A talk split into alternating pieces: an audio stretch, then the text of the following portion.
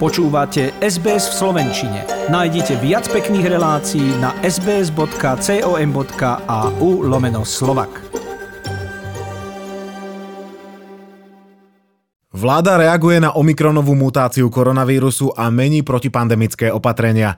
Namiesto covidového automatu sa budeme od budúceho týždňa riadiť covidovým manuálom. Pribudol nový režim OP+, podľa vzoru z Nemecka. Spadať sem budú plne očkované osoby s dvoma dávkami alebo jednou v prípade vakcíny Janssen a zároveň majú booster dávku alebo sa preukážu testom, prípadne za ostatný pol rok prekonali COVID-19. Pokračuje minister zdravotníctva Vladimír Lengvarský. Očkujeme už dosť dlho na to, aby e, väčšina obyvateľstva mohla mať už e, booster dávku. E, my k nejakom opatreniam prikročiť musíme. Ten Omikron nás postihne všetkých, každý sa s tým stretne a snažíme sa jeho dopady minimalizovať. Režim OP Plus bude platiť pre rizikové podujatia ako oslavy, večierky či svadby, pričom sa na nich môže zúčastniť najviac 20 ľudí. Reštaurácie zostávajú v režime očkovaný prekonavší. Hromadná doprava zostáva v režime očkovaný testovaný prekonavší. OP režim prešiel zmenou. Prekonanie ochorenia platí ako priepustka po novom iba 90 dní na miesto pol roka. Opozícia vníma zmeny kriticky. Opatrenia budú platiť podľa vlády približne 2 mesiace, kým bude trvať Omikronová Pavel Návrh obrannej dohody so Spojenými štátmi americkými prešiel vládou. Američanom umožní používať dvojicu vojenských letisk Sliač a Kuchyňa, Slovensku uchádzať sa o 100 miliónov dolárov na ich modernizáciu.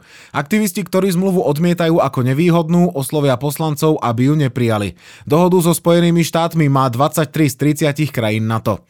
Zmluva by mala platiť 10 rokov a okrem iného umožňuje Američanom operačne riadiť vojenské letiská, vyhradiť si v nich určité časti a skladovať tu zbrane i zásoby.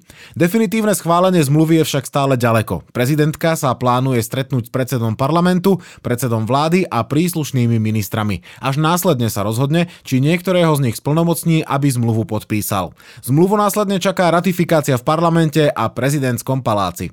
Hovorí minister obrany Jaroslav Naď, po ňom predseda parlamentu Boris Kolár. Jednohlasne vláda e, schválila tento návrh dohody, to znamená, ja neočakávam žiadne e, prekvapenia ani v Národnej rade Slovenskej republiky. Ja teraz nehovorím, ako sa rozhodneme, ale zavoláme si na, na poslanecký klub pána ministra Korčoka, prípadne pána ministra Nadia. Budeme chcieť vedieť detaily. Odporcovia zmluvy argumentujú napríklad rozmiestňovaním cudzích vojsk na našom území bez súhlasu ústavných orgánov či stratou celistvosti a suverenity republiky. Reaguje minister zahraničných vecí Ivan Korčok. Na základe tejto zmluvy nevstúpi ani jedna noha na územie Slovenskej republiky pretože táto zmluva nejakým spôsobom nezasahuje do kompetencie Národnej rady a vlády Slovenskej republiky rozhodovať o pobyte a vstupe ozbrojených síl cudzieho štátu. Zmluvu pripravovala už predchádzajúca vláda. Vtedy bola proti Slovenská národná strana. Postoj národniarov nominanti Smeru verejne kritizovali. Dnes ich predseda Robert Fico tvrdí, že to on zmluvu zastavil.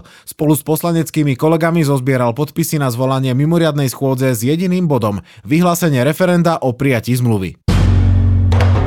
Pracovná cesta generálneho prokurátora Maroša Žilinku v Moskve vyvoláva rozporuplné reakcie. Prokuratúra hovorí o význame cesty z hľadiska boja proti nadnárodnej kriminalite a účasti predstaviteľov justície z viacerých európskych štátov.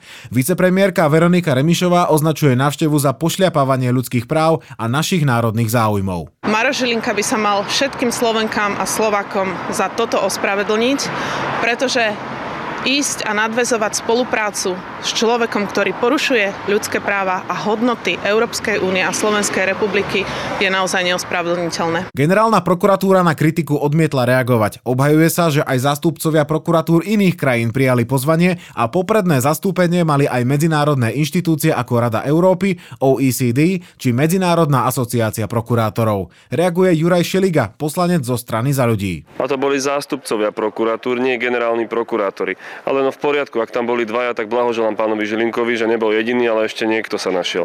Český najvyšší štátny zástupca to odmietol. Igora Krasnova, ruského generálneho prokurátora, s ktorým Maroš Žilinka podpísal program spolupráce na roky 2022 až 2023, kritizuje Brusel za údajné svojvoľné zatýkanie politicky nespolahlivých osôb či rozsiahle potlačanie slobody prejavu, zhromažďovania a združovania v Rusku. Ak by naozaj došlo k podaniu návrhu na disciplinárne konania proti Marošovi Žilinkovi, rozhodoval by o ňom Najvyšší ústavný súd. Takýto návrh by mohla podať prezidentka Zuzana Čaputová. Petra Vlhová definitívne získala malý kryštáľový globus vo svojej najobľúbenejšej disciplíne v slalome. Podarilo sa jej to po 7 odjazdených pretekoch z 9 a stihla to ešte pred Olympiádou. Vlhová v nočných pretekoch v Šladmingu skončila druhá, na slalomové konto si pripísala ďalších 80 bodov a tak priebežne druhá američanka Mikaela Šifrinová nemá šancu ju predstihnúť. Práve Šifrinová v Šladmingu vyhrala 47. slalom v kariére, čím prekonala legendárneho Švéda Ingemara Stenmarka. Ten triumfoval 46 krát v obrovskom slalome. Hovorí Petra Vlhová pre RTVS. Ja si to musím najprv trošku uvedomiť, pretože samozrejme chcela som vyhrať, to bola prvá vec, takže to, to ma trošku mrzí, ale teraz prišiel Mauro za mnou, aj Borko a povedali mi, že, že som dokázala vyhrať v podstate malý globus polke januára, čo naozaj nie je každý deň. Tie pocity sa mi momentálne miešajú, ale je to úžasné, pretože nebolo to jednoduché dnes súťažiť, lebo každý začal hovoriť o globuse. Tá druhá jazda nebola úplne ideálna, ale dala som do toho maximum a nakoniec je z toho skvelé druhé miesto, takže je to boj, ale zvládla som ho. Chcete počuť viac relácií ako táto? Počúvajte cez Apple Podcast, Google Podcast, Spotify alebo kdekoľvek získajte svoj podcast.